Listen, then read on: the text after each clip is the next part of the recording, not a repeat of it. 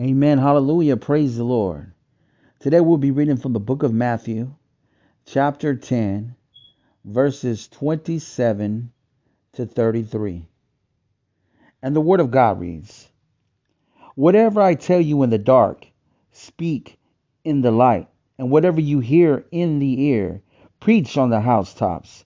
Do not fear those who kill the body, but cannot kill the soul, but rather fear him who is able to destroy both soul and body in hell. Are not two sparrows sold for a copper coin? Are not one of them fall to the ground apart from your Father's will? But the very hairs of your head are all numbered. Do not fear, therefore, you are more valuable than many sparrows. Therefore, whoever confesses me before men, I will also confess before my Father who is in heaven.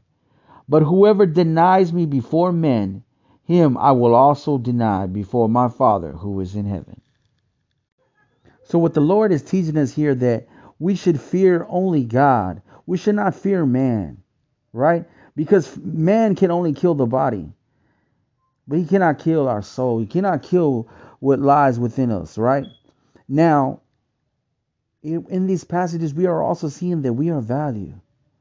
We are very valuable in the eyes of God. We're also learning within these passages that we should confess Christ before all men. Amen. We should not be afraid. You know, we're living in times that people are compromising with the things of this world or would rather follow the things of this world that will rather choose to be politically correct and stand firm in their faith rather than professing that which is true.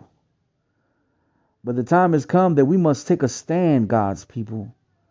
We must stand boldly and understanding that, you know what, that God is with us and that we should only fear God.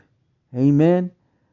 But so many men these days have have chosen to compromise with evil, have chosen to advocate the teachings of this world, have chosen to follow follow the things of this world and have gotten so far away from God.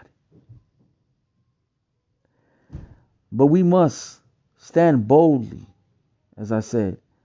Let us confess Christ before all people. Amen. Because of the goodness of God, because of what He has done. Amen.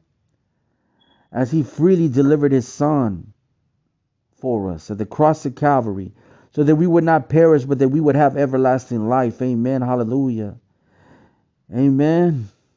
See, these are the times. See, now is the day of salvation, God's people.